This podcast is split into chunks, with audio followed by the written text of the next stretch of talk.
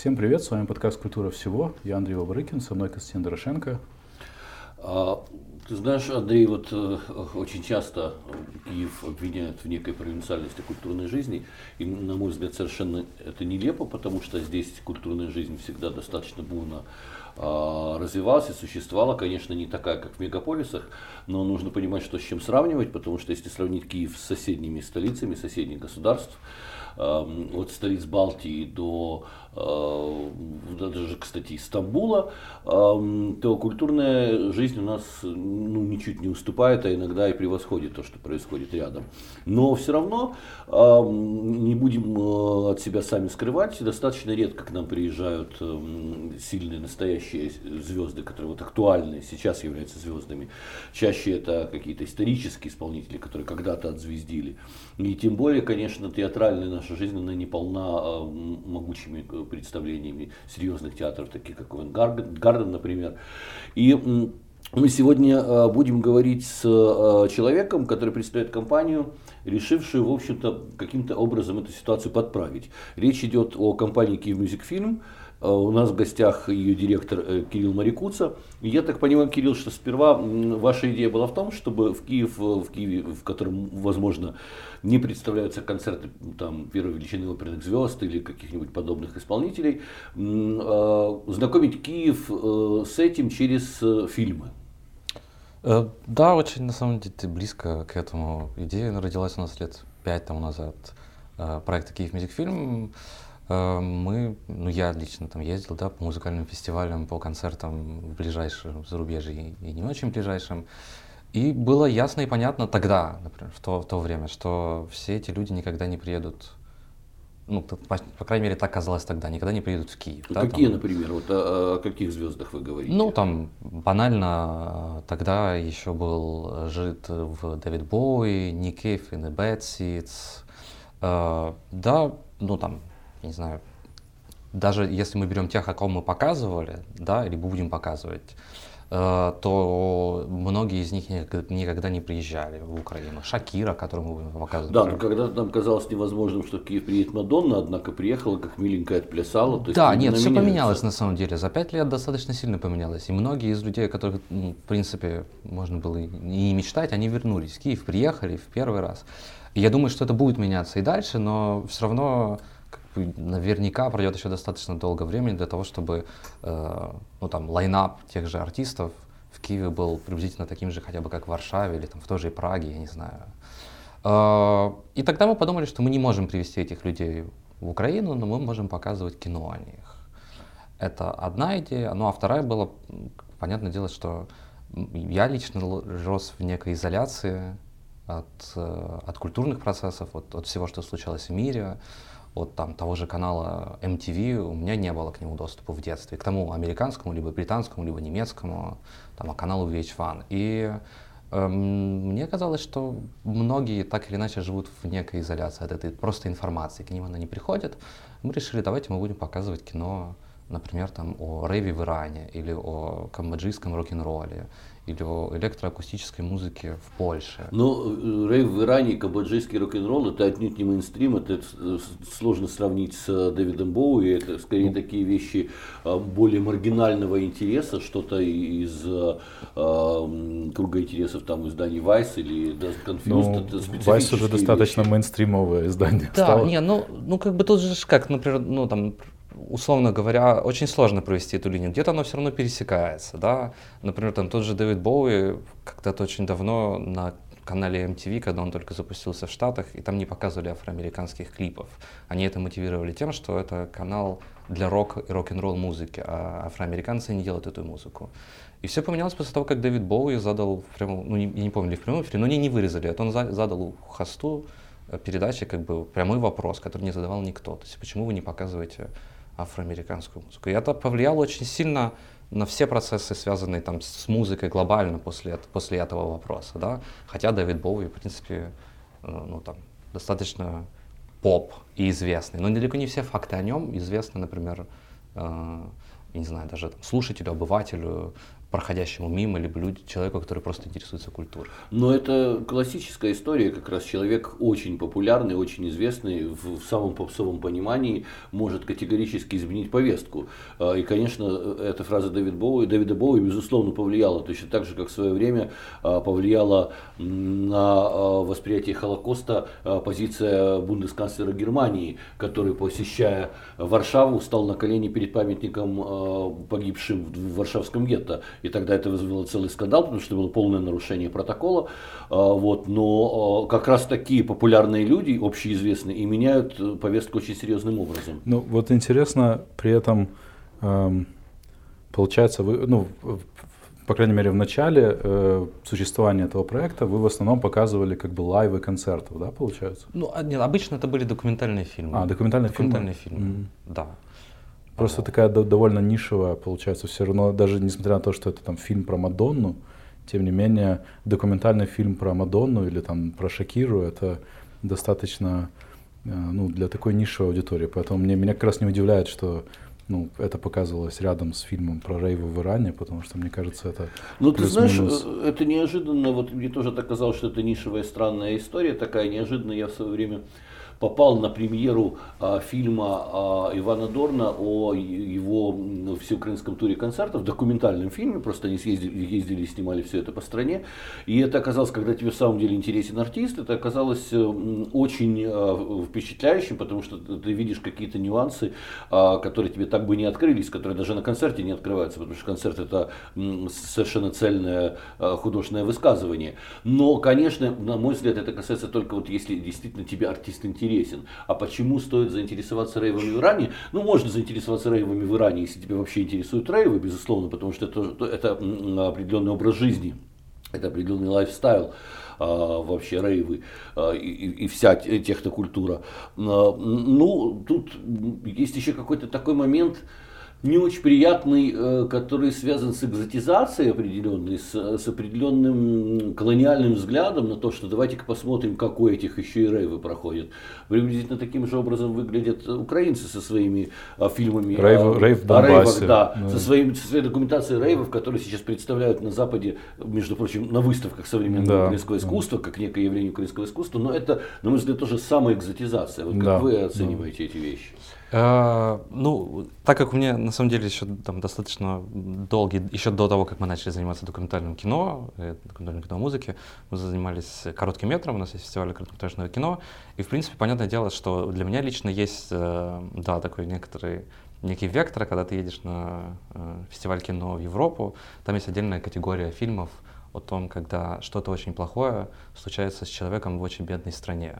То есть, когда человек в принципе, у которого все достаточно неплохо в жизни, может прийти в кино и посмотреть, что на самом-то деле у него вообще все очень-то супер по сравнению с тем, что оно происходит там. И вот эта экзотизация, либо эксплуатация, скорее всего, темы, она, конечно же, присутствует.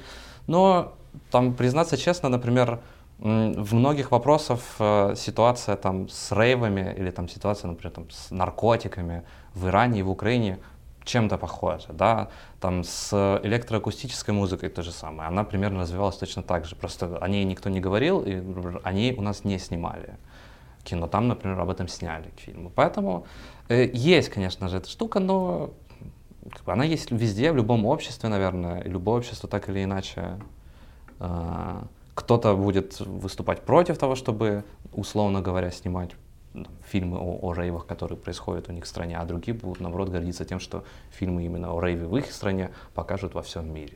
Но насколько фильм о рейве может быть самодостаточным? Либо он всегда э, часть вот этой вот, э, собственно, рейв-культуры, часть э, определенной культуры, которая связана со стилем жизни, с определенными веществами, с определенной манерой поведения. А может ли такой фильм быть интересен кому-то просто со стороны? Абсолютно. На самом деле, ну, вопрос же, как бы, это, это, это супер поверхностная тема, потому что сам-то фильм был о истории двух парней, которые занимались организацией нелегальных вечеринок в Тегеране. Они были диджеями, их мечта была, как и всех молодых людей в Иране покинуть эту страну. Но это не так ну, было я просто. так не обобщал. А, просто, ну, э, условно говоря, те, да, которые занимались... этой... всех. Мне кажется, что это странно. Так, так, так все позволяют говорить об Украине, что вся молодежь хочет покинуть эту страну. Однако очень многие люди здесь реализуются. Я бы от Согласен. таких обобщений Согласен. удерживал. Не, не, ну, там, условно говоря, многих, да. И история была о том, как они э, все это организовывают, потом наконец-то приходит приглашение выступить Э, на лав-параде, по-моему, в Цюрихе. Одного человека пускают, другого не пускают. У них внутренний конфликт о том, э, остаться в Цюрихе, вернуться назад. То есть эта история на самом деле о, о рейвах через призму двух людей, двух молодых людей, которые занимаются тем, что им нравится. И эта история близка и понятна даже людям, которые вообще ничего не знают о электронной сцене. И даже вот этот фильм, он был показан на множестве кинофестивалей, он выходил потом в прокат в многих странах, и это не было нишевой историей. Ну, фильмы, которые подыгрывают э, либеральному взгляду на то, что Иран ужасная страна, безусловно, будет побеждать на европейских фестивалях. Интересно, э, может быть, взгляд совершенно другого толка. Вот, например, э, Анатолий Ульянов и Наташа Машарова в Лос-Анджелесе, в стране, уж, в которую очень многие хотят попасть из разных Иранов и Украин, в Соединенных Штатах Америки, как раз снимают тамошнюю ситуацию маргин, маргинальной культуры, закрытых африканских вечеринок, э, жизнь людей, которые так или иначе были вынуждены опуститься и потерять все и превратиться превратиться в бомжей, в клашаров. Э, собираетесь ли вы подобные фильмы показывать? Потому что язвы какие-то социальные, они существуют отнюдь не только в э, странах с сомнительной репутацией. Ну да, начнем даже с того, что как бы, мы на самом деле не фокусируемся на том, чтобы тема была, условно говоря, острой. Да? Это, это один из примеров о том, что был. Э, точно так же, ну, например, там, мы прежде всего отталкиваемся от истории, от того, что интересен этот фильм или нет.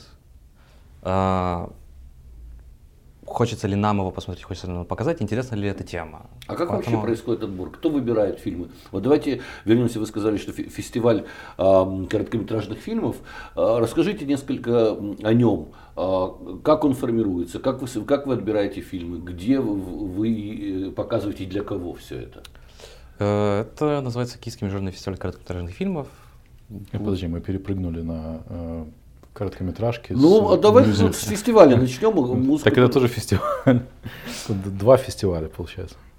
Да, у нас вообще много фестивалей, да. много кино. Ну, в данном случае э, начнем с, короткометр... с короткометражек, потому что с музыкой понятно, там, там главная музыка, да, там поет Дэвид Боуи или, или кто-нибудь еще, а вот конкретно короткометражное кино. Киевский международный кинофестиваль э, документа... Э, короткометражных фильмов, как он формируется? Эм, это достаточно большой фестиваль для, для Украины, скажем так. Там мы показываем от 300 до 400 фильмов каждый год. Э, это 5 дней, 40 программ. Поэтому э, там вот смешанная система. Мы, у нас есть селекторы, кураторы, которые выбирают программы. Есть конкурсные и неконкурсные программы, есть гостевые программы, куда мы приглашаем гостевых кураторов либо фестивалей. Э, есть организации, с которыми мы сотрудничаем. Поэтому это такая некая солянка, когда мы пытаемся представить актуальный короткий метр со всего мира в Украине том числе и украинский, конечно же. А, отбирается программа это, это как поток из, ну, тематический поток из, ну, например, не знаю, корот, короткие, короткометражки про там искусство, например, да? Нет, на, на фестивале короткого метра, э, ну, очень, на самом деле, да, немножко сложная и смежная система. То есть есть э, конкурсные программы, международный mm-hmm. украинский конкурс. Это, условно говоря, там э, все то, что более всего нам понравилось из того, что мы увидели, и, мы, и нам кажется, что это, условно говоря, говорит о, о том, что нам кажется важным в коротком метре. Есть тематические программы, там, условно говоря, фильмы-номинанты на премию Европейской киноассоциации. Да, это три блока фильмов, которые были отобраны некой, э, по некой системе, э, победители других европейских фестивалей, собранный шорт-лист. Мы взяли эту программу, представили в Украине, чтобы украинцы могли посмотреть, условно говоря, как видит там, европейские киноакадемики, лучшее кино.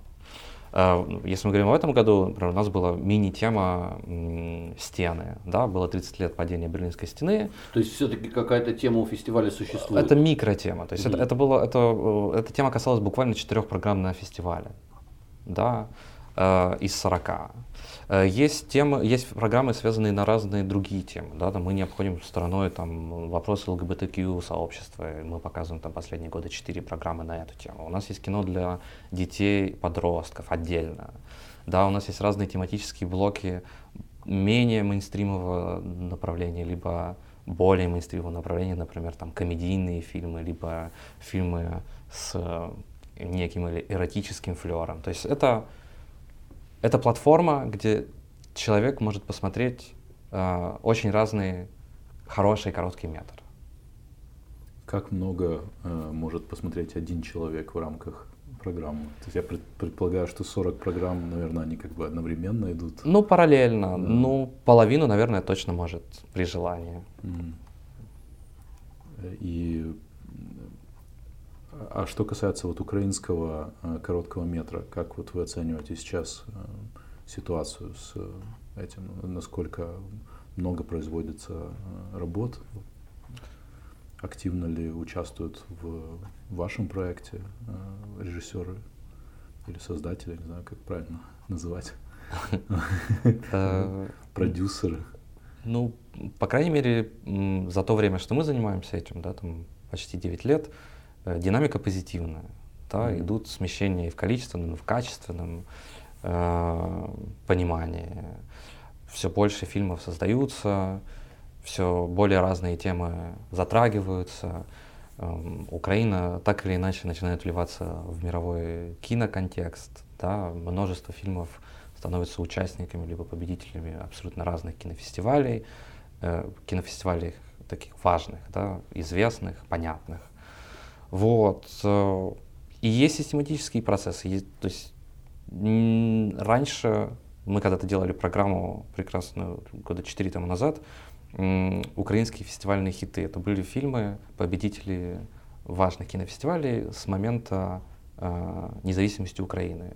И там у четырех или, ну, по-моему, только у одного или двух режиссеров из пяти-шести появляются еще какие-то фильмы после что это был очень длинный период в Украине, когда человек снял один фильм, потом он пропал, потому что в кино нельзя было жить, нельзя было искать деньги на следующий проект, нужно было идти работать и все такое. Да? То есть сейчас есть люди, которые там снимают первый фильм. Вот у вас в прошлый раз был Денис, который рассказывал о, о Наримане, да, Алиеве. Денис Иванов, и да. Денис Иванов, да. То есть Нариман Налиев, а это, до этого снял там два документальных фильма, которые были в Берлине на Но Валентин Васинович тоже начинал. Валентин Васинович, да. Вот. И тут вопрос в том, что как бы они продолжают, то есть появился процесс, есть машины, есть надежда там, у режиссеров, что они могут снять первый фильм, потом, если он хороший, получить финансирование на второй фильм, потом на третий.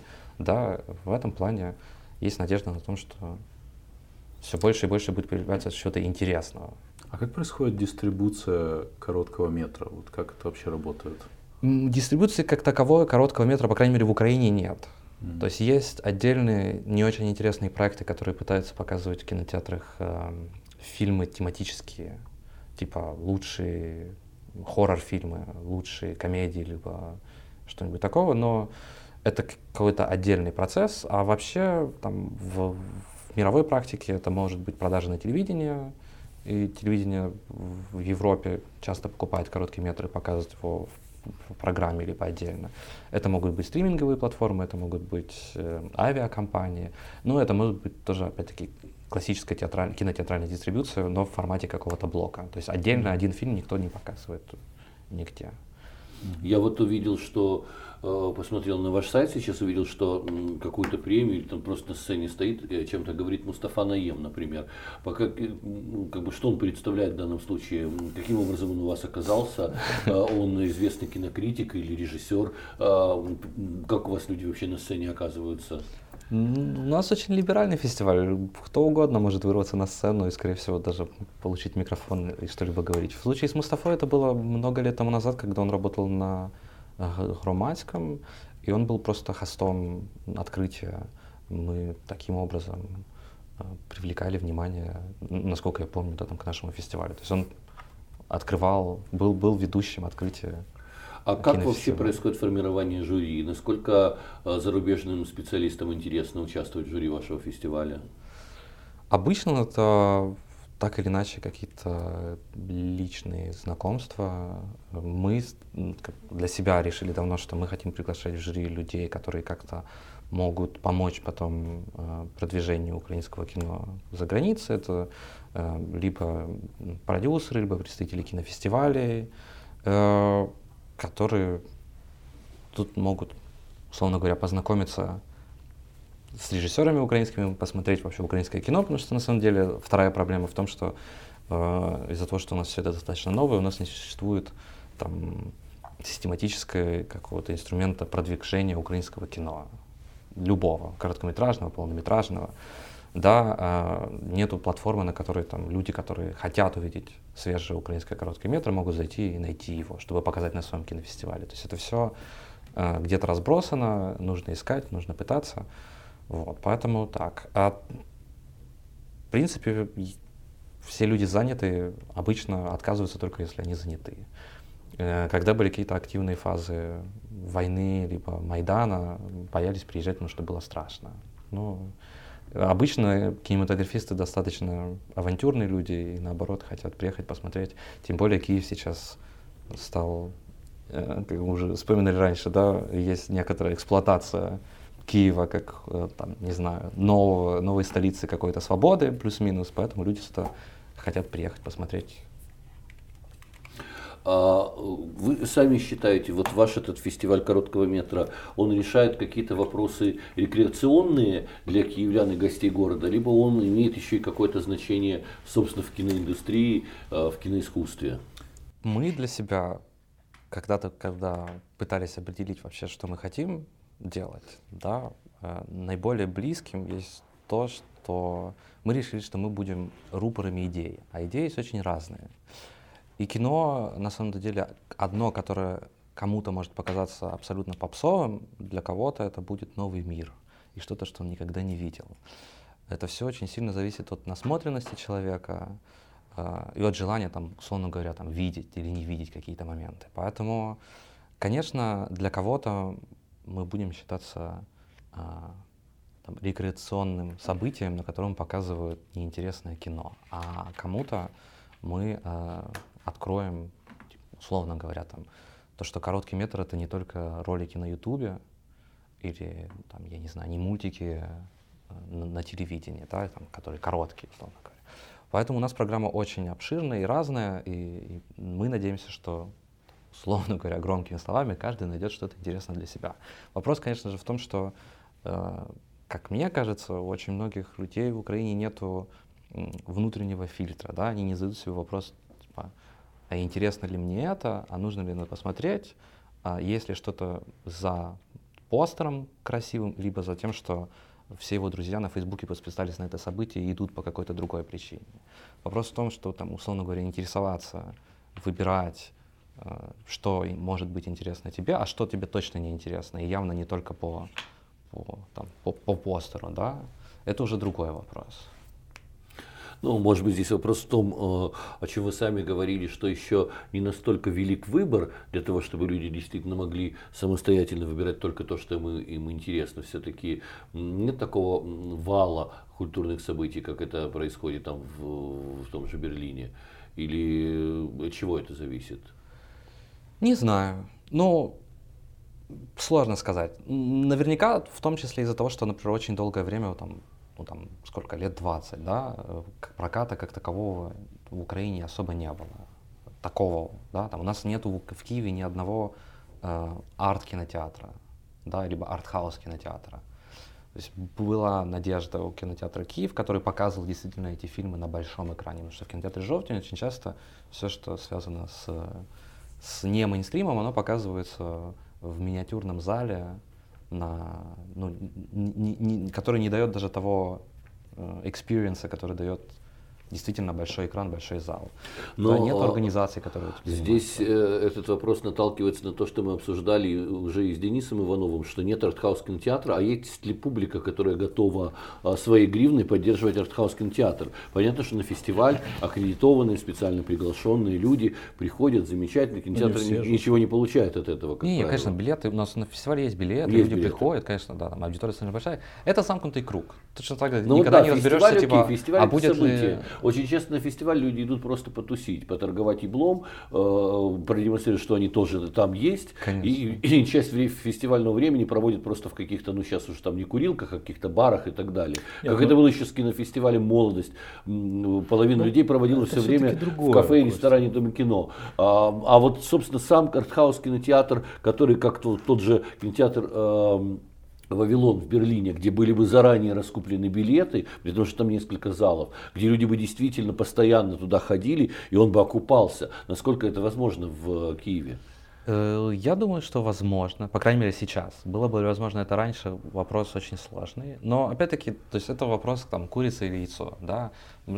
То же самое, человек, который будет представлять кинообразование в Украине, скажет, что у нас плохое кинообразование, да. Там те, кто создают кино, будут говорить, что недостаточно денег на кино. Там, люди, которые представляют кинотеатры, будут говорить, там, не, там, не хватает кинотеатров, либо не хватает зрителей, и тут никогда не разберешься. Это Но по сути сейчас открыть артхаус кинотеатр должен человек, который будет заниматься достаточно долгое время благотворительностью и работать в неокупаемой ситуации. А вот почему вы думаете, что кто-то должен это делать? Э, нет, я думаю, что, что скорее всего э, это проект, который окупит себя. Понятное дело, что как любое, наверное, э, там, кино в Украине, это плохая идея для, для, там, для того, чтобы зарабатывать большие либо любые деньги, либо стабильно зарабатывать деньги. То есть деньги можно заработать намного проще. В Украине, конечно же, очень много проблем. Там, типа, даже условно говоря, 6 лет тому назад, когда был совсем другой курс доллара, было намного, может быть, приятнее заниматься этими вещами, потому что средний билет в кино в Киеве стоил там порядка 40 гривен, это было там 5 долларов. Сейчас еще даже не все вышли на, на, на эту сумму, да, там кинотеатры. И понятное дело, что тебе нужно купить все это оборудование, тебе нужно оплатить за фильмы, это все не платится не в гривнах. Поэтому вот опять-таки резкий э, скачок вниз по возможностям. Оно потом все выравнивается. Э, выровняется ли до того уровня, что, например, у нас будут стоить билеты в кино, как там, не знаю, в Лондоне или в Соединенных Штатах Америки, там 12, 15, 16, 20 долларов. И это сразу же, условно говоря, да, там ты так или иначе можешь увеличить свой э, оборот денег и что-то больше инвестировать, что-то открывать. Понятное дело, что так или иначе, ну, возможно, открыть кинотеатр, чтобы он выходил в ноль, либо чтобы он накрывал затраты людей, которые на него работают. Понятно? просто напрашивается э, сравнение с тем, как э, прививался интерес к украинской публике к современному искусству. Это были только лишь, на самом деле, инвестиции. Инвестировал Сорос в Центр современного искусства Сороса, инвестировал Виктор Пинчук в Пинчук арт-центр. И, и ни галерея Сороса, ни Пинчук арт-центр никогда не продавали билетов, они были всегда открыты. Таким образом формировался интерес интерес, формировалась мода, но, безусловно, с точки зрения бизнеса это чисто благотворительные, чисто убыточные э, мероприятия. Мне кажется, что э, прививка вкуса к специфическому артхаусному кино тоже возможно только через вот подобные инвестиции. Ну, все-таки кино более доступная история, чем современное искусство, поэтому мне кажется, что, ну, по крайней мере, э, действительно можно какие-то проекты в ноль делать. Э, насколько как э, условное предприятие работает ваше предприятие сейчас? Ну, да, в ноль, условно говоря. То есть вы делаете, например, этот KISS FF, вы делаете уже сколько, 9 лет? Да. И, ну, значит, это как-то работает? А, ну, или, или это дотационный Ну, посмотри, а, дотационный, посмотри список спонсоров. Все конечно, посольства Украины, конечно. все Гёте-институты, культурные центры. Нет, ну, но для меня это, вообще... это нормально. То есть, мне кажется, это нормально, адекватная да, история. Конечно ну, наша позиция, что фестиваль на самом деле не может зарабатывать. Uh-huh. То есть, если у фестиваля появляются какие-то деньги, то это те деньги, которые всегда есть куда использовать. Uh-huh. Да? Пригласить еще людей, которые, условно говоря, в жюри, которым точно нужно оплатить билеты. А за многие фильмы, если не за все, нужно платить там скрининг фи, э, право, да, там, оплату за право показа этого фильма, uh-huh. сделать какие-то программы, э, условно говоря, взять лучший кинотеатр, либо взять лучшее оборудование. Ну, то есть фестиваль, по сути, не может зарабатывать. А, если это какая-то регулярная деятельность, как, мы, условно говоря, это дистрибуция кино, которой мы занимаемся, понятное дело, что нам нужно, ну там, как, мы не можем работать в минус и не можем работать типа с бюджетом, который мы сформировали там, за полгода и двигаемся в рамках этого бюджета. Это динамические процессы, это уже то, что называется сейчас, условно говоря, креативной экономикой. Да? То есть нам нужно найти способ, чтобы э, покрывать все затраты, как и у любого другого бизнеса. Вот, только понятное дело, что это там невысокомаржинальный бизнес, и это достаточно рискованный бизнес, потому что э, там, ну, в кино влияет куча факторов, от погоды до плохого настроения. Мы показываем большинство наших фильмов один раз, если мы говорим там о, о событиях в кино, там, о концертах, либо о показах оперы и балета. То есть если человек не пришел сегодня, он завтра уже не придет на этот фильм, его просто нет уже в кинотеатре. Поэтому так. Если мы уже затронули тему искусства, существует весьма тонкая грань между тем, что называется артхаусное кино, и тем, что называется э, видеоарт, видеоискусство. Например, если посмотреть последние фильмы Параджанова, те, которые он снимал после «Теней забытых предков», то это очевидно видеоарт, это очевидно не кино, просто тогда не было такого термина в распоряжении советского человека. Есть э, вот работы такие, как, например, э, фильм «Секрет», Э, девочка и мальчик, который Оксана Казмина сняла, mm-hmm. невероятно талантливый, на мой взгляд, художник. Но этот фильм демонстрировался в свое время в рамках большого проекта в Пинчук-центре. Сейчас он э, продвигается именно как короткометражный фильм, то есть как кино, а не как искусство. Вот как вы выбираете, или вы, либо вам все равно э, существует ли такая грань, либо все-таки для вас есть разница между видеоартом и, собственно, кино? Для меня, например, лично, очень сильно размыты сейчас эти понятия. И если там, ну, есть, понятное, полярно крайне право, крайне лево, да, то есть точно видеоарт и точно фильм, но очень много вещей, которые достаточно на грани, да.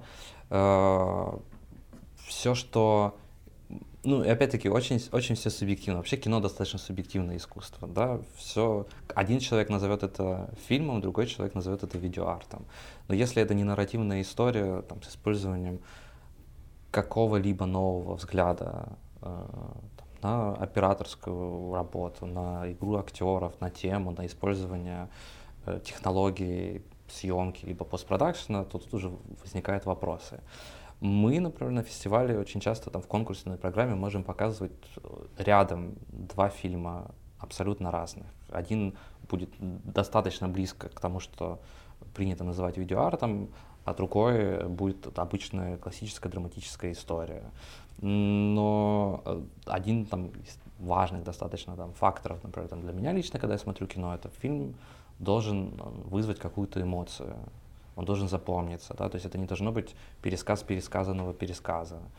И в этом контексте очень часто и тот, и другой фильм э, будет исполнять ту же самую функцию. Много где так. Там, на том же Берлинале в короткометражной секции Берлинале Шортс ты можешь смотреть на мерцающий стробоскоп 15 минут, и следующий фильм будет, э, там, условно говоря, там, какая-то драматическая история из румынского села, э, разыгранная просто прекрасными актерами, и там тоже ну, там есть страдания, есть, есть вопрос. Там. Многие фильмы точно так же демонстрируются и в галерее, галереях, и в пространствах, и в кинотеатрах. Поэтому, ну, мы, нам хочется просто показывать то, что можно назвать новым кино, не просто, что оно новое, а оно типа, снято в этом году, а о том, что оно что-то ну, как сказать, по-новому показывает там вообще функцию кино, да, по-новому. А это возможно в наше время? Уже столько раз говорилось о том, что на территории искусства все сказано и все старое. Ну, как бы, это тоже риторический вопрос. А, Но вы при Можно этом... удивляться еще раз и еще раз, по крайней мере так. Вы, вы при этом показываете еще, как я понимаю, и старое кино. Например, там вы говорили, бойцовский клуб показываете, какие-то разовые Сейчас мы истории. очень сильно все запутаем, на самом деле. Потому что э, ну, тут надо ставить точ, жирную точку на, на, на коротком метре. Э, мы занимаемся кино. Угу. Да, у нас есть два направления. Короткий метр и все, что связано с Киев Music Film. Да, угу. Это, э, условно говоря, дистрибуция кинотеатральная, кино и событий в кино. Mm-hmm. События в кино — это все то, что не называется, условно говоря, там, обычным фильмом. Мы показываем э, трансляции оперы, точнее записи оперы и балет э, с разных театров. Основное это там целый сезон, например, с Royal Opera House, который мы там каждый год показываем все, что они выпускают. Есть отдельный наш проект там, с планеты кино, мы показываем э, старые фильмы, такие как «Бойцовский клуб», как «Завтрак у Тиффани», Но здесь «Форест немного не Гамп». пойму, причем здесь эти старые фильмы к идее мюзик. э, Да, Это- это, это уже, отдельная это, история. не, не, это, это уже Киев Music фильм. Ну, как бы мы начинали, мы начинали с того, что мы показывали кино о музыке. Но Да, понятное да, дело, да. что нам показалось, ага, типа, как же плохо, что в Украине до сих пор не показывают классику в кино на большом экране. Многие из этих фильмов никогда не попадали на большой экран. Вчера буквально закончился там неделя критики, и я впервые, например, смог посмотреть «Апокалипсис сегодня» режиссерскую версию на большом экране. Ты не смотришь его на компьютере, да, либо не смотришь его в киноклубе, который скачал эту копию с торрента э, с каким-то непонятным переводом и показывает на обычном офисном экране, да. И мы захотели показывать там еще и кино старое, да. То Мы есть потом- вот эта программа ретроспективы, а, это отдельная ваша как бы активность, э, которая не укладывается в программу Киев Music Fest и, и короткометражного кино. Да, да, да. Это, это как бы это, мы это делаем, условно говоря, под, под э, там, эгидой Киев Music Film, но это все вещи, которые очень сильно наслаивались. То же А самое- как получается с авторскими правами вот этих старых фильмов? Вы благодаря э, грантовской поддержке каких-то культурных центров получаете права на их показ или как вы вот со старыми фильмами это работает? Э, Это работает, условно говоря, в, в, там, в структуре бизнес-процессов. Это никакая не дотация, не... То есть не- это просто покупка Это права просто показать. покупка права показать. Есть специальные организации, которых там представители студий, которых можно получить право показать этот фильм легально. Мы получаем там все соответствующие И вот здесь тоже интересен выбор. Почему вы выбираете э, какие-то конкретные фильмы «Завтрак у Тиффани» там, или «Бойцовский клуб», но это достаточно такие общеизвестные вещи, а, ну, даже уже как бы и э, на уровне попсы, тогда как есть какие-то более тонкие вещи, которых, э, на которые украинская публика не насмотрена. Те же фильмы там немцев вроде Вернера Шрётера или тот же Дерек Джарман или Фасбиндер или какие-то вещи, которые, безусловно, лежат в основе а, современной европейской культуры и которые здесь а, совершенно не знакомы, в отличие от э, «Завтрака у Тиффани», который всеми уже был посмотрен в, Но не в в кинотеатре. том же компьютере. Завтрак у Тиффани точно никто не Все смотрел в правильно. Но ну, из-за того, такое, что- можно, можно, знаешь, и Бриолин с Траволтой в кинотеатре посмотреть, от этого прихуять от счастья, но это особо ничего не меняет в понимании каких-то глубинных моментов европейской культуры. Вот. Потому что, допустим, того же Озона понимать, не зная Фасбиндера, достаточно сложно. А, Но э, Фасбиндера, между тем, у нас не показывают. Прекрасно, да, я согласен с этим всем, но тут опять-таки вопрос в том, что мы э, живем в этом проекте в, в рамках, условно говоря, бизнес-процессов, да, то есть если мы будем показывать там того же Фасбендера, либо там Вима Вендерса, я не знаю, ну, кого угодно, из тех людей, которые э, не знакомы как минимум там, человеку, который ходит в планету кино, он туда никогда не придет. Мы просто заплатим за права на этот фильм. Даже с Форестом Гампом, который э, хоть и попсовый фильм, но так или иначе представляет некую, некую ценность культурную, мы, условно говоря, не, не вышли даже в ноль по этому проекту. А нам все-таки, как бизнесу, нужно хотя бы выходить в ноль. Мы не можем, из-за того, что мы не работаем с донорами на- на- в этих процессах, мы не можем позволить себе постоянно показывать то, что не соберет Так работаете с донорами. Э. Я, например, с удовольствием посмотрел бы часть Муссолини, а не «Завтрак у Тиффани». У вас же есть доноры. Прекрасно. Нет, ну, доноры у нас есть на, на, на другие проекты. И, ну, как бы, тут вопрос, конечно, прекрасный. Потому что... Просвещать так просвещать. Но Мне кажется, ретроспектива Дерека Джармана это типа отдельная вообще отдельный мега-проект, который Ну, точно такими не- вещами не- как раз занимался а, Киевский фестиваль молодости. Он позволял себе такие ретроспективы, которые э, очень серьезно повлияли на, на культуру, в том числе на современное искусство а, украинское в свое время, потому что эти фильмы в Доме кино смотрели все. Смотрели художники, смотрели будущие там, писатели, пиарщики, кто хочешь. И таких ретроспектив как раз не достает. Да, опять-таки, фестиваль молодости в рамках фестиваля мог себе позволить это сделать. Скорее всего, там и мы бы могли бы себе что-то такое. Ну, условно говоря, да, мы, у нас сейчас будет фестиваль, к которому мы уже вернемся, да, мы там, например, покажем э, фильм, который мне очень давно хотелось показать на большом экране, экране его на отреставрированной версии. Это Вима Вендерса э, «Небо над Берлином». Э, То есть мы сейчас э, выходим на Киев Мюзик Фильм Фестиваль, да? Ну, собственно, мы, мы можем начать есть, да, его в, в рамках фестиваля это анонсировать, возможно. и, и он будет у нас э, с 4 по 8 декабря проходить. Давайте конкретнее о нем. Небо над Берлином, конечно, хотя и в достаточной степени тоже распиаренный да. и, и, и попсовый фильм, но все же он вошел в такую, как бы, ну, в золотой фонд э, каких-то таких моментов э, очень важных для современной европейской культуры. Кроме того, автор сценария этого фильма получил Нобелевскую премию в этом году. А, ну и кроме этого, и кстати, при чем здесь музыка? Почему э, музыка фесте? Очень просто. Э, мы совместно с посольством Австралии в Украине делаем супер мини ретроспективу или отдельную там линию на нашем фестивале кино, музыки и культуре интро, посвященную Нику Кейву, который э, по приглашению Уилла Вендерса с Bad Seeds как раз-таки сыграл э, свои композиции в этом фильме, он присутствует там, и это так или иначе достаточно сильно повлияло на восприятие него как тогда еще молодого музыканта, живущего в Западном Берлине.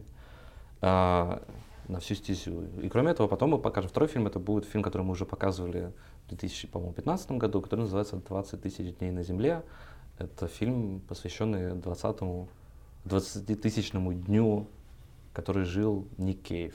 То есть в этот день он встречается там, с людьми, с которыми он работает, с которыми он прошел много э, каких-то вещей, рассуждает о том, что он сделал, что не сделал, там, с той же Кали Миноу, которую они записали, э, песню, которая тогда взорвала уже, уже можно сказать, популяр, поп-популярность Ника Кейва, который до, до того времени считался достаточно андеграундным артистом. Да, с, с этим клипом, где она видео утопленницы, конечно, они действительно выходят в, э, в среду поп-артистов, это правда. А, что еще интересного будет на этом Киев Мюзик Фесте? Сейчас я исправлю. Есть Киев Мюзик Фильм.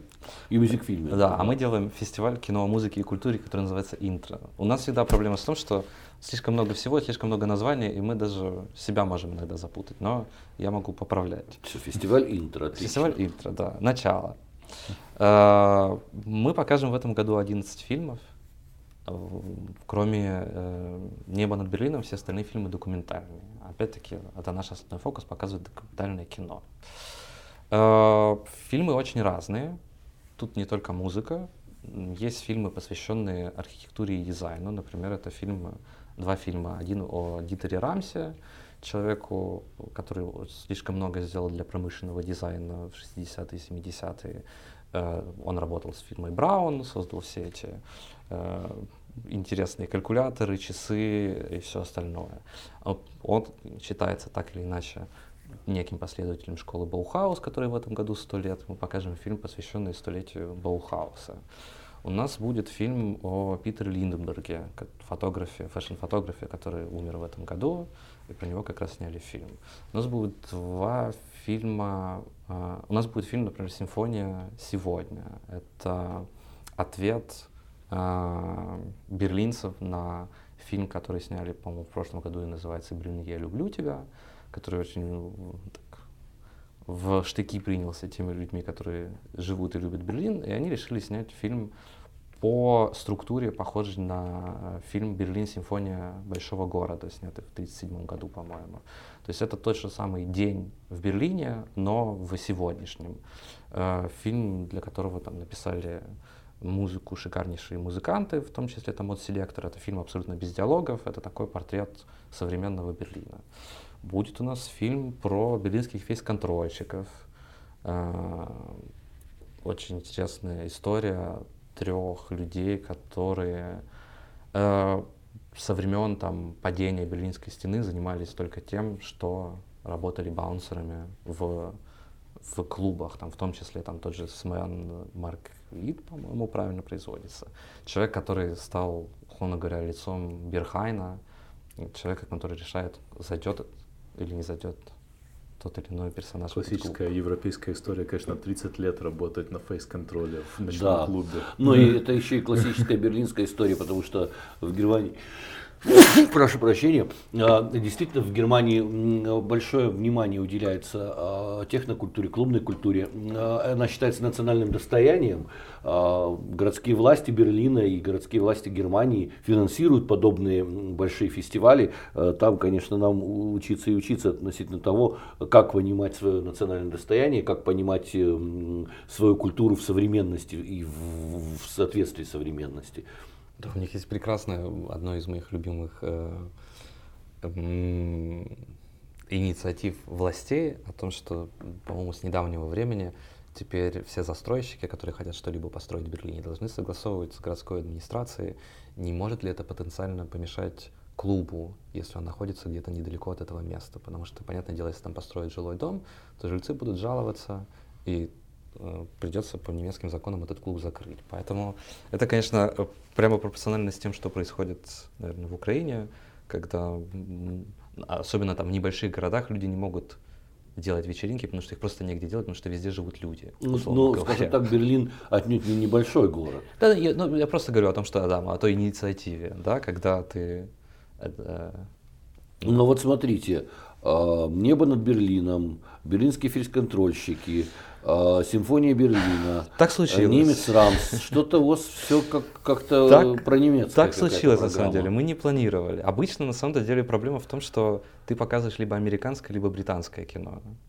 Э, если, если это там регулярно. Да, Еще французы много наснимали, когда-то итальянское кино звучало. И, если мы говорим там, о контексте документального кино, mm-hmm. если мы говорим там, еще уже о там, кино, так или иначе связанном с музыкой и культуре, да, это те две страны, которые сделали, можно сказать, больше всего для, для музыки там, и, там, и для современной культуры, начнем, ну, там, если говорить об этом о, о поп-культуре и, и всех производствах музыки, там, да, да, да, там, там, о культуре музыкальной 20 века, скажем так. Вот. А, а в этом году так случайно получилось, на самом деле. Мы не планировали, но э, действительно у нас много фильмов немецких, либо связанных с Германией. Вот. И если мы говорим... Ну, а второе наше, проблема, которую нас можно обвинить, что в этом году много связано с электронной музыкой, электронной сценой потому что мы еще покажем там четыре фильма, которые э, сняты э, коллаборацией такого медиа Freeze и бренда Gucci, которые рассказывают о разных э, фи, ну, ну, назовем это так, феноменах в электронной музыке. Да? Это там детройтская техно, которая родилась в индустриальной части Детройта, это итало-диско, которая появилась как там второй двоюродный, троюродный брат американского диска уже задолго после того, как оно потеряла свою популярность. Это там, о рейвах в Британии, о рейвах там, как протестном движении тогда, в 80-х, 90-х, которое называлось, э, фильм, по-моему, называется Everybody Uh, боже мой, все забыл, сейчас скажу. Everybody in the Place, как одноименная песня The Prodigy. Вот. И те же берлинские физконтрольщики, также связанные с, с клубной сценой. И... Насколько эти фильмы показывают то, из чего на самом деле выросла вот эта культура электронной музыки, потому что то, что, то, с чего начиналось, лав-парады немецкие, это немецкие клубы закрытые, во многом а, это вырастало из очень жесткой, радикальной протестной эстетики, а, гомосексуальной, садомаза, то есть там так как бы достаточно зверские вещи, а, абсолютно антисоциальные первоначально, которые там происходили, собственно, они послужили основой тому, под что сейчас э, эм, нежно, э, часами обливаясь потом, э, дергаются умильные тинейджеры. То есть, собственно, как бы они, вы, покажете людям корни этого всего и ту жесть, из которой все происходило? Ну, мы не покажем людям все, все в Украине нельзя показывать, но фильмы очень разные. Там тот же э, фильм Everybody in the Place, это о том, как э, человек э, с арт-среды Джереми Диллер приходит в британскую школу и просто устраивает часовую лекцию о том, как происходили рейвы с 82 по 94 год в Британии. И, условно говоря, один из участников тех же, тех же процессов. Да? То есть это никак не э, там, есть такой прекрасный фильм, по-моему, Эден называется, французский, о, это игровая картина о том, как диджеи пытается стать диджеем, э, связывается там с одним из участников Дафтпанка, и такая очень сладкая история вот, о, о той клубной культуре, которая там есть сейчас и ассоциируется с Ибицей, условно говоря, да, и сейчас уже ассоциируется с Берлином непосредственно. Вот это очень интересный момент, потому что технокультура как раз это последнее такое серьезное э, революционное и протестное явление, которое в культуре мировой появилось, и оно, как все революционное, как, как все настоящее новое в культуре, родилось как раз именно из революционности и протестности. Точно так же, как авангард в свое время, точно так же, как дадаизм, точно так же, как вот многие вещи, которые потом рынок апроприировал, э, первоначально это было то, что называлось контркультурой культурой самой жесткой. И, конечно, а, там самодовольные сытые пляски на Ибице никакого отношения к тому, из чего это происходило, не имеют. С другой стороны, это законы э, ну, общества потребления, которое конечно. все апроприирует. Вот, и в этом плане, конечно, нам немножко интересно, да, иногда показывать, что было до этого. А, там, опять-таки, есть там прекрасный фильм B-movie, э, по-моему, Last and Found in the West Berlin, который показывает там историю э, там, условно говоря, того же Игги Попа, который случайно попадает в Берлин, знакомится с Дэвидом Боуи, и Дэвид Боуи его вытягивает с того э, дна, на котором он тогда оказался. Да? Либо тот же фильм там «Gimme Danger», опять та же самая история Игги Попа, только уже широкая, о том, на самом деле, что там все знают, кто такой Игги Поп, но никто не знает, что у них на самом деле было два альбома, потом они все забыли, и, и, и потом он только через много-много лет он обратно возвращается в этот. Иногда нам, нам кажется интересно показать, опять-таки, фильмы о том, что было в начале. Не то, что сейчас. И, и, и люди очень многие воспринимают, опять-таки, да, там, э, все хотят попасть, условно говоря, в Берхайн, но люди не знают для чего. Только для того, чтобы попасть туда. Да, там, или что было еще до этого. Или, э, ну, куда и откуда вообще родилось это искусство. И есть прекраснейший тоже фильм э, о связи там э, рейвов и э, э, лево-радикального направления э, в политике, да, левых радикалов, которые, условно говоря, там в Франции и Германии, отчасти Швейцарии, которые, для, для которых это было вот это, это самое отдушина и, и инструмент контркультуры, да, там инструмент коммуникации и там, взаимодействия. То же самое, как там, панк, так или иначе ассоциируется с анархистским движением, либо там крайне лево-радикальными людьми. И далеко не все об этом даже представляют. Да? То есть мы понимаем, что мы не, не вдолбим в головы зрителей эту прямую связь, либо непрямую, но хотя бы есть возможность пойти посмотреть, если у тебя есть интерес. Ну и мне кажется, что тут э, скатывание в какую-то субкультурность, оно неизбежно, потому что музыка очень сама по себе ну, как располагает к тому, что вот есть электронная музыка, а в ней есть детройская музыка, есть там немецкая техно, а есть Ибица, на которой просто диджеи крутят э, миксы. Вот. И, конечно, фестиваль про музыку это, ну, наверное, наверное, логично, что у вас какие-то, получаются, такие тематические э, истории. Ну, как бы Наверное. В для меня, например, яркий пример есть прекрасный фильм про, мы вот в этом году тоже показываем, не немецкий фильм, называется I Want My MTV, про вообще феномен канала MTV. А, а, вот там прекрасно рассказана история вообще первых там 10 лет существования канала, о том, что на самом деле, когда он появился в Америке, вообще ничего подобного не было, о том, что много лет первые он никому не был нужен, что никто не мог его посмотреть, что его не было в сетке показов, да, о том, что там многое время там сетка канала, это был э, клипы одного чувака из Британии, просто потому что он их много делал, они были похожи, все были одинаковые, но на разные песни, в принципе, чем-то были похожи там на сюжеты регионального телевидения, но они были, им нужно было что-то ставить в сетку, да. Опять-таки тот же Дэвид Боуи, который поднимает вопрос э, не демонстрации клипов афроамериканцев на, на, на телевидении. И, и ты смотришь совсем по-другому на, на все эти вопросы. Ты, ты знаешь, что такое MTV, но ты, скорее всего, застал MTV уже периода шоу «Вагитни в 16». Ну, у всех там по-разному, да, но там или там Это украинское Я застал MTV. русское MTV, которое по кабельным сетям показывали. Э, то есть это конец 90-х, начало нулевых. Я застал еще первые а, показы клипов MTV при Горбачеве, когда было заключено соглашение о том, что там какое-то количество клипов, отобранных, разрешенных, в определенное время ночью демонстрировались э, по советскому телевидению. Вот, и там были достаточно эм, интересные вещи, группа РЭМ, например. Э, такая эстетика, которую мы, безусловно, тогда не могли себе представить. Еще было очень смешно, что один раз предложили такую версию советского MTV, то есть там показывали, показали еще и какое-то количество советских клипов, и все советские люди могли голосовать, э, чтобы выбрать своего победителя. А отгадайте, кто им стал? Алла Пугачева? Разумеется, да. Хотя все, как бы считавшие себя контркультурными школьники со страшной силой, уговаривая своих пап и мам, голосовали за Гребенщикова, этот поезд в огне. Вот. Э, это, а это смешно, нужно было писать, отправлять открытки, то есть нужно было подбить еще всех своих знакомых, эти открытки подписать. Но Алла, Алла Борисовна победила, конечно, безусловно.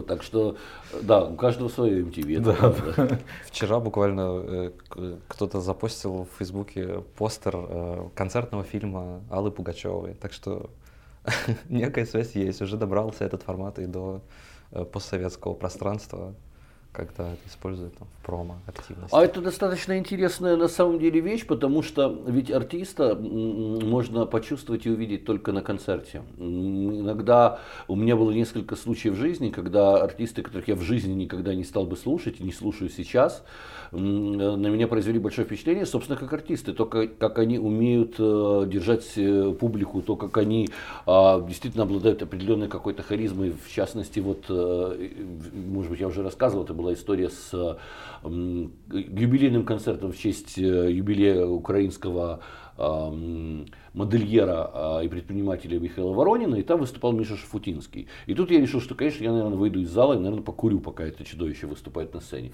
Но через пару минут Внезапная я понял... агрессия такая. Ну, но через пару... Ну, ну, извини меня, кто это может вообще слушать? Но, но через пару минут я понял, что на это очень интересно смотреть. И несмотря на то, что это, безусловно, вульгарно, и, и безусловно, там ни, ни, никогда не станет э, тем, что я люблю, это заворожило, потому что действительно великолепный артист. То же самое было там Бисрок Европа, когда был э, фестиваль в Киеве, я пришел э, на Вику в Ради, непосредственно ее посмотреть, и вдруг я случайно увидел, случайно оказавшихся фактически там, потому что у них было мировое турне в рамках э, при поддержке MTV, группу Ниагара французскую, которая абсолютно меня потрясла, потому что ничего подобного, конечно, на сцене я себе не представлял. И эти музыканты без распевки, без, без, без какой-то подготовки выдали такое фантастическое шоу при минимальном количестве эффектов, просто потому потому что сама Мирель Морено, солистка, потрясающе артистична. А, то есть, действительно, конечно, мне кажется, что если люди не могут попасть на концерт, то хотя бы через фильм они могут понять, кто артист, а где просто хорошо сделанное шоу, и артиста на самом деле нет. Но ну, а где и, и дрянное шоу, с другой стороны. У меня в связи с этим был вопрос вот относительно вашего э, другого проекта. Это вот, э, я так понимаю, вы показываете запись оперных представлений, да, и театральных. Угу. То есть вот я не понимаю, ну, насколько интересно смотреть в записи оперу. Мне кажется, это же такое очень э, Мне кажется, физическое все зависит, зависит от того, как, как снято, потому что, конечно, я с тобой соглашусь абсолютно. Современная опера, современная опера это колоссальное цельное произведение искусства, которое важно тебе воспринимать именно из зала. Там работает абсолютно все, и декорации, и звуки, и нюансы освещения. А, и, э, ну, мне кажется, что точно так же и с концертом. Да, Никогда да, экран не передаст да. тебе настоящей атмосферы концерта. Но Иногда, на самом деле, экран даже лучше, чем настоящий концерт, потому что если ты стоишь на концерте, и там с тобой кто-то курит, либо какие-то женщины, весь концерт активно общаются, либо какой-то мудак обливает тебя пивом. Ну, это, это на самом деле, конечно, все равно, я, я шучу, потому что живой концерт — это живой концерт, но тут тоже есть свои плюсы, конечно. Вот. А по поводу оперы и балета, ну, опять-таки, э, у всего этого очень разная целевая аудитория. И в Украине, оказалось, есть люди, которым это интересно. По вот очень в, многим в факторам. оперы расскажите, какая целевая аудитория и как вообще, какой популярностью пользуются эти это, ну, показы? Мы в основном тоже говорим, там, это вообще типа неприбыльная история, да, mm-hmm. но мы, нам удается, например, условно говоря, показывать ноль вот, оперы и балета. И если мы говорим о Royal Opera House, это люди, которые одни из первых начали м, заниматься профессионально как раз-таки созданием кинотеатральной версии оперы или балета. Это очень дорогой продакшн, в котором действительно люди э, там, работают с кучей камеры, с отличным режиссером той же ПТС-группы. И а, это целостное произведение, которое интересно смотреть, это раз. Да, то есть это не просто стоит статическая камера, как телеспектакль, который там принято, да, там либо или две камеры, и просто там рандомно они переключаются от одного артиста к другому. А, плюс очень часто э, есть плюс в том, что ты видишь детали, которых ты не можешь видеть, например, если ты сидишь очень далеко в театре и купил какие-то за безумно дорогие билеты, вот же Ковен Гарден театр, бил, ну, там, билеты, mm-hmm. да, но ты все равно сидишь достаточно далеко. Тут показывают какие-то эти важные моменты, в, если мы говорим о балете, да, важные моменты в, в мизансценах, либо там, в танце балерины, либо балерина. Uh, есть прекрасная еще вставка. Um... Я вас расстрою, нету слова балерун. Танцовщик да, танцовщика, да, танцовщика. Мы показывали когда-то фильм, который назывался «Танцовщик» Сергея Полунина, когда он выходил еще в прокат. Да, много шуму наделал тогда. Был целый ажиотаж, всякая светская жизнь вокруг этого происходила, да. Да.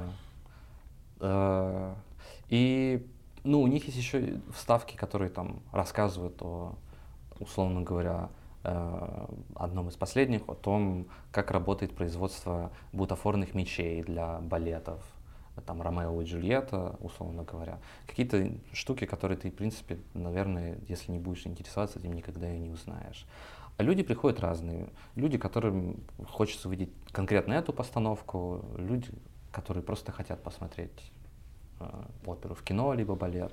Ну, ну тут, вряд ли тут есть сложно. люди, которые хотят посмотреть оперу именно в кино, а вот то, что в Украине действительно крайне мало э, оперных постановок, репертуар всех наших э, оперных театров очень предсказуем, он застрял на уровне там, ну, рубежа 19-20 веков, прямо скажем. То есть, э, кроме там Мадамы Баттерфляй там, и, и чего-то подобного, ну, Вагнер у нас постановка самых прост, самой простой э, оперы Вагнера Лоенгрин уже вызывает э, целый ажиотаж. Люди специально едут во Львов или в Одессу смотреть Вагнера. Это достаточно смешно представить так, то количество опер, которые ставятся в той же Британии.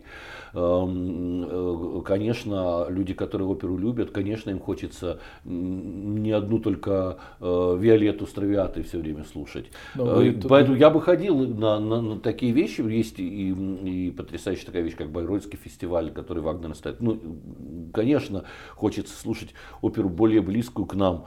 А, того же Прокофьева, потрясающие оперы, того же Шостаковича, не говоря уже о просто живущих в наше время композиторах. Конечно, это интересно хотя бы с такой точки зрения, потому что я себе не могу позволить летать в Ковенгарден на премьеры и вообще на спектакль. Вот, а Венская опера, она гораздо более, более, наиболее доступная для нас Венская опера, она как раз гораздо более традиционная в, в том материале постановок, которые они делают. А вы показываете, э, ну, как и современную, и классическую? Или? Э, основное, это то, что мы показываем там постоянно, это вот Royal Opera House. У них э, и классические, и современные постановки, причем что современные постановки обычно это балетные постановки, они пользуются меньше, менее всего успехом в Украине. Э, все-таки более классические какие-то вещи. Понятное дело, они достаточно сильно трансформированы, да, там это все равно абсолютно разные взгляды. Вот, у нас были эксперименты, мы там показывали недавно, например, э, ту же запись «Лебединого озера» с Нуреевым, которая была записана в, в Венском театре в далеком каком-то 60 году. Нам просто там, получилось достать эту запись, да, то есть есть какие-то отдельные еще вставки других театров. Э, это Есть Королевский театр в Мадриде. Настолько мощные действительно исполнители, а которые не зря становятся легендарными, которые накрывают тебя абсолютно, даже когда ты слушаешь их на пластинке. Исполнение Марии Калас, когда она поет Медею Керубини, а, от этого волосы дыбом встают, несмотря на то, что ты, пластинка с ее шипением и со всеми делами, конечно же, не передает тебе то, что может происходить в оперном театре. Но когда ты это слышишь даже на пластинке, ты понимаешь, почему она примадонна абсолютно. То же самое с Нуреевым. Мне пришлось видеть тоже какие-то документальные кадры его танцев, и это очевидно, что даже в черно-белом, а, на черно-белой пленке ты видишь, почему это величайший танцовщик 20 века, с которым никто до сих пор сравниться не может. Действительно, здесь э, медиа-носитель не помеха. Э, такие голоса, как Нетребко, например, или какие-нибудь вещи, которые исполнялись в, в, при э, дирижировании Герберта фон Караяна, они тебя поразят, хоть ты и не в зрительном зале, это однозначно. Вот. Ну да, ну и опять-таки, да, если мы говорим о опере, плюс кинотеатра, да, достаточно неплохо сделанный звук. Э, плюс звук, он потом разведен по канально, то есть у тебя есть ощущение, да, ты, это не то же самое, что смотреть те же там записи по телевизору, да, то есть у тебя есть э, вот те же там басы, которые проникают через тебя, либо э, еще какие-то вещи, которые так или иначе они там, добавляют э, приятности к просмотру. Ну, это, говорю, это, все равно это достаточно нишевая вещь.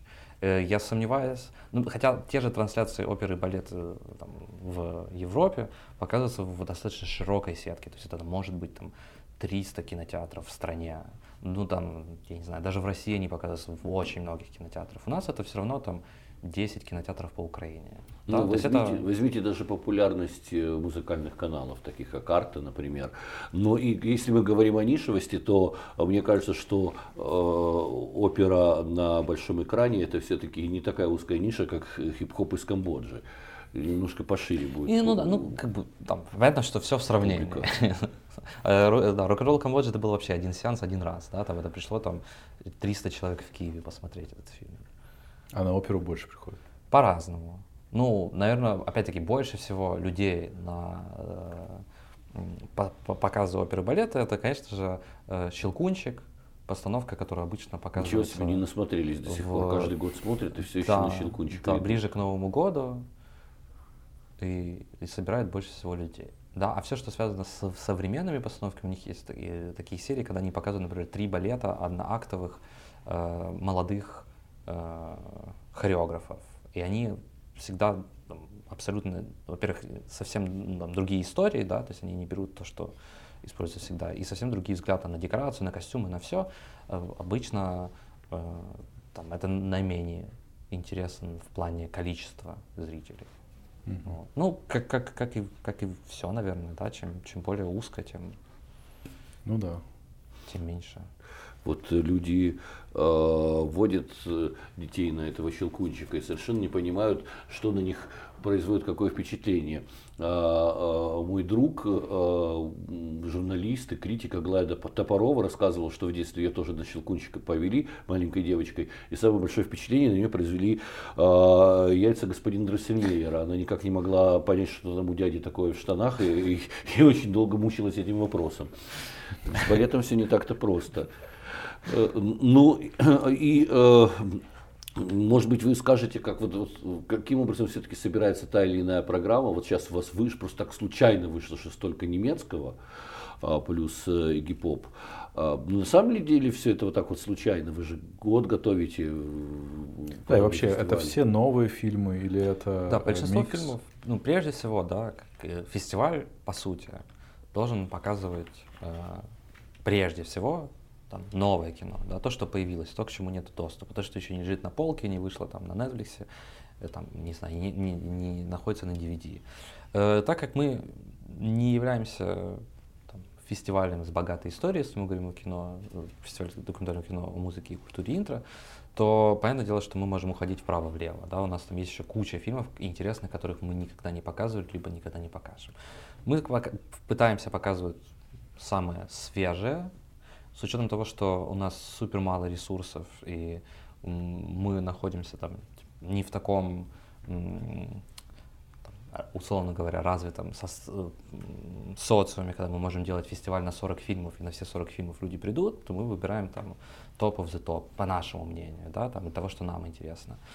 Вот. И следующий вопрос, это, конечно, вопрос получения этих фильмов, что это вопрос договоренности, это вопрос финансов, это могут быть там супер неподъемные суммы, либо это могут быть там фильмы, которые ну, проданы на территории СНГ э, компании не украинской, условно говоря, например, там российской, да, и вы с ними просто не договоритесь.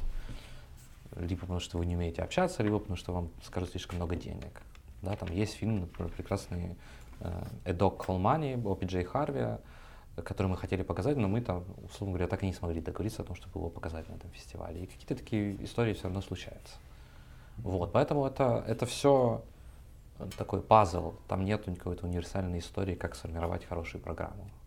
Вот. Ну, это прежде всего все фильмы, которые нам лично хотелось бы посмотреть, и хотелось бы, чтобы посмотрели наши друзья, пришли, мы могли вместе все посмотреть на большом экране.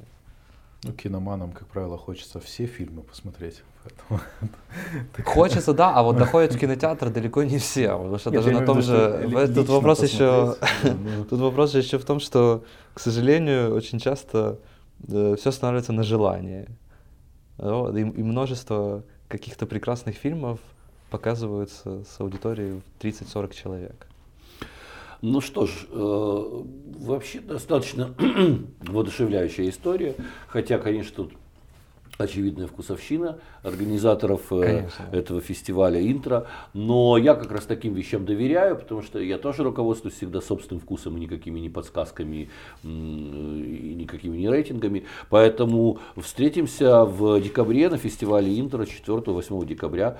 Э, я уж точно про немецких физконтрольщиков посмотреть фильм хочу. Спасибо. Спасибо. Спасибо.